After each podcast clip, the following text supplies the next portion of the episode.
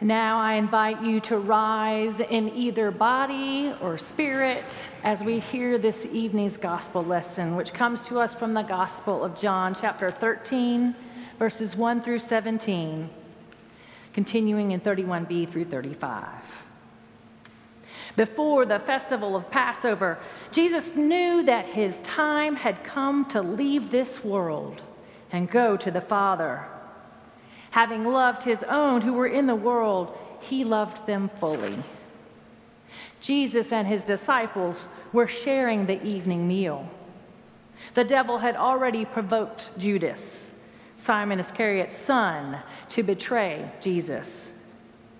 Jesus knew the Father had given everything into his hands and that he had come from God and was returning to God. So he got up from the table, took off his robes. Picking up a linen towel, he tied it around his waist. Then he poured water into a wash basin and began to wash the disciples' feet, drying them with the towel he was wearing. When Jesus came to Simon Peter, Peter said to him, Lord, are you going to wash my feet? Jesus replied, You don't understand what I'm doing now, but you will understand later. No, Peter said, You will never wash my feet. Jesus replied, Unless I wash you, you won't have a place with me. Simon Peter said, Lord, not only my feet, but my hands and my head. Jesus responded, Those who have bathed need only to have their feet washed, because they are completely clean. You disciples are clean, but not every one of you. He knew who would betray him. That's why he said, Not every one of you is clean. After he washed the disciples' feet, he put on his robes and returned to his place at the table. He said to them, Do you know what I've done for you? You call me teacher and Lord, and you speak correctly because I am. If I, your Lord and teacher, have washed your feet, you too must wash each other's feet. I have given you an example. Just as I have done, you also must do. I assure you, servants aren't greater than their master, nor are those who sent greater than the one who sent them. Since you know these things, you will be happy if you do them. Jesus said, Now the human one has been glorified, and God has been glorified in him. If God has been glorified in him, God will also glorify the human one in himself, and will glorify him immediately. Little children, I'm with you for a little while longer. You will look for me, but just as I told the Jewish leaders, I also tell you now, where I'm going, you can't come. I give you a new commandment love each other, just as I have loved you, so also you must love each other. That is how everyone will know that you are my disciples when you love each other. Friends, this is the word of God for us, the people of God. Thanks be to God. You may be seated. In recent days, I've been thinking a lot about the power of perspective. I think you might have sort of noticed people talking about perspective a little. It comes along sometimes when we see crises in the world. And when I see the atrocities of the things that are happening in, the, in Ukraine and, and the refugees in Poland as they are escaping the war in Ukraine, I, I think about the perspective that people apply to that. I thought of this too when the chaos erupted after the U.S. pulled out of Afghanistan. And I think we see this when natural disasters strike or when famine rears its ugly head. Sometimes you'll see people say, Well, how can I worry about what's happening in my life? Because of what I see happening somewhere else in Ukraine or in Afghanistan or the hungry people or those folks that are suffering. And so it provides a little bit of perspective, that idea, the relative importance of things that are going on in our lives. That's not exactly the kind of perspective or the power of perspective that I've been thinking about.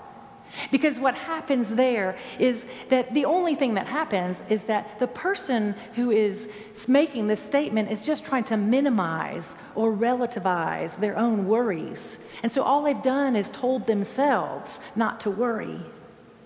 But I'm thinking more of a more powerful impact of perspective. It's a more personal and internal impact or effect. I think some of us have had an experience during the pandemic of this sort of perspective. If you think back to the early days of the pandemic when we were on lockdown and the things that we used to do to fill our days were no longer there. And those things that we did to make meaning in our lives were not the same. And so we had a perspective of what brings joy, what brings life, what is fulfillment and we had to put those things back into our life.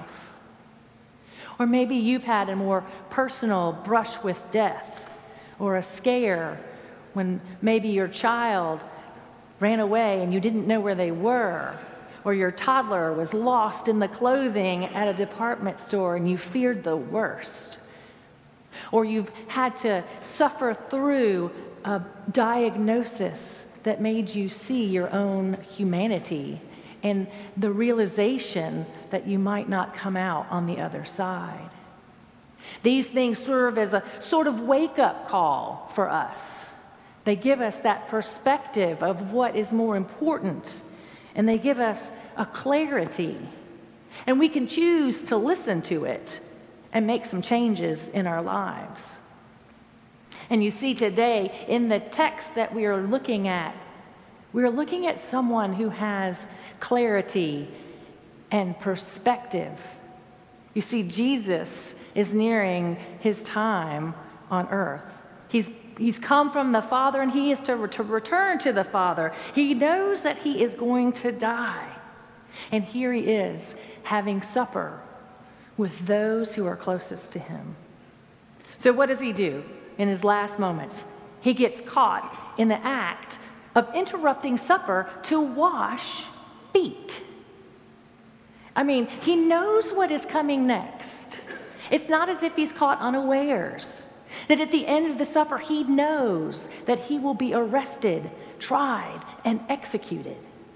And this is what he chooses to do. He's had a lifetime to prepare for this moment, and he's caught in the act of washing feet. It's not exactly an Instagram worthy moment, is it? It's an inglorious act to wash someone's feet. And in Jesus' time, it would have been expected for the host to provide water and a towel and a basin for someone to wash their own feet or to provide a servant to do this task for them. And Jesus has accepted that servanthood. Jesus has stepped into this humble role.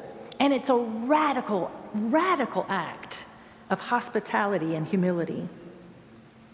But Jesus has been doing this all along in his ministry, serving those he loves, God's children.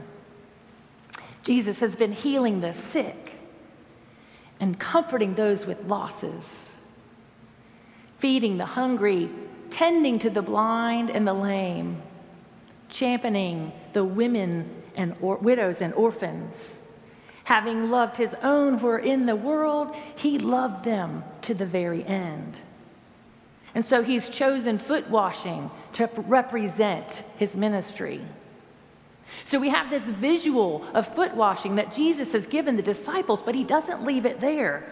He wants to show who he is and his relationship to God, and he wants that to be clear. He wanted no confusion. And so he explains to the disciples this is the example that you are to emulate. But he wants to leave no doubt in their minds of what that means. What does it mean to emulate foot washing? He says that he commands them to love one another. He describes it as a new commandment. Now, love to the disciples was not new. This is something that was part of the Jewish tradition. As a matter of fact, the Shema is part of the Torah. Love God with all your heart, your soul, and your mind. So the Jewish people knew about love. So Jesus chose his words carefully, though, because he was bringing to them a new commandment. What's new is what Jesus does for us. The incarnation wasn't intended to tell the Jews something that they already knew about love. But Jesus was testifying to God's love for them and for us. And he wanted the disciples to understand, to fully understand what it meant to, to follow him and to be his example in the world. This love that Jesus is calling the disciples to is more than a simple act of kindness. Jesus was calling the disciples to love one another in relationship. And he was calling them to a love that recall, requ- requires sacrifice. He was calling them to give up their former lives for real life in Christ. But again, it's really simple to do uh, just a one time act of kindness, then act in love towards those whom we interact with every day. It's hard to maintain that persistent attitude of service and love towards those in community, especially in the ways that we frequently get angry with one another, or how we annoy one another, or how we disagree with one another about anything and everything. And so, what God is calling us to do through Jesus is a really difficult kind of love. This Lent, I have been reading a devotional book called Good Enough. And in it this week, I came across a devotional that is really relevant for me in this um, text today. It's entitled The Cost of Caring. And in that, the author talks about how a friend of hers is a nurse and had stepped away from actively treating others to teach and to train other nurses. But when the pandemic came about, she felt called to go into service and go back to serving and caring for those in need. And in doing so, the hours were long, it was grueling, and it was a, taking a terrible toll on her with the amount of death that she was experiencing and the suffering that she saw. But she explained it that caring has a cost. And it's a cost that is sacrificial we have to give up part of our own soul in order to care for others. Caring does come with a cost. Love does come with a cost. Our charity costs us our greed. We have to give up our own greed in order to act in charity to one another. Hope costs us our satisfaction of cynicism. If we are to hope and to seek light, we have to give that up. And love costs us our selfishness. We have to give up our sense of self, our sense of, of only going it alone. And this is what the love that Jesus is calling us to do to be humble. And to be humble, it costs us our pride. It's a costly kind of love that Jesus is leading us to. Also, during Lent, I have been praying for something you may have heard me ask for many times, and that's patience. It's something I constantly work on. And as I was thinking about that, I came across a reflection on Facebook of a mother who has a child who is what she referred to as a barnacle. If you know what barnacles do, they cling. And so she was referring to her child as a clinging child who was always next to her. I think all parents can relate to that in some sense. While my child is outgoing and extroverted and really fairly independent, there are times when I feel he's all up in my business and I cannot get away and I can't do this and I can't do that because he's constantly questioning or all about me, me, me, he is. And so, just like the woman who was uh, reflection I was reading on Facebook, I, I feel like he's stealing my time. But the, the writer of this reflection went on to say she had looked at something by C.S. Lewis called the Screwtape Letters. I don't know if you've read the Screwtape letters, but in that, there's a part where C.S. Lewis speaks about the fallacy, the sin that we have, that we are the possessors of 24 hours in a day, that we own our time. And as this woman reflected upon this, I thought, uh huh, I see. I see what's happening here. The mirror was turned at me, and I thought, yes, that's what I am indeed doing. I think that my time is my own, but in reality, it's a gift. And I am praying for the wrong thing. Now, granted, I still need to pray for patience, but in this instance, I'm praying for the wrong thing because I need to be praying to give up that belief. Because if I am going to love my son as I am called to love him, I have to give up that belief. Love is costly. But also, there are rewards. To enter into that love, then I begin to see my child as a giver of joy, not a taker of my time.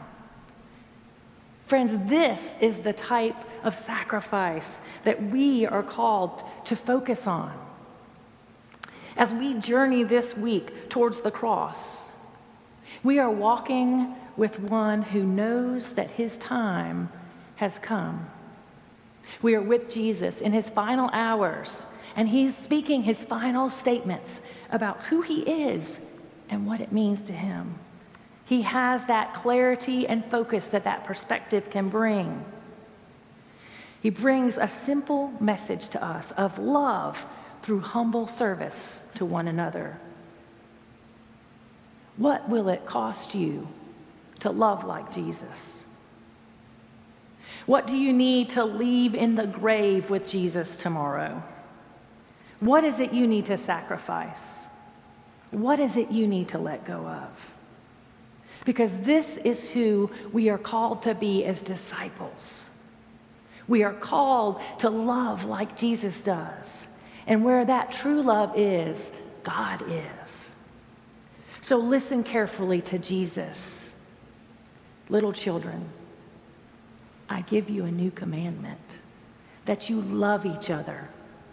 Love each other as I have loved you. Amen.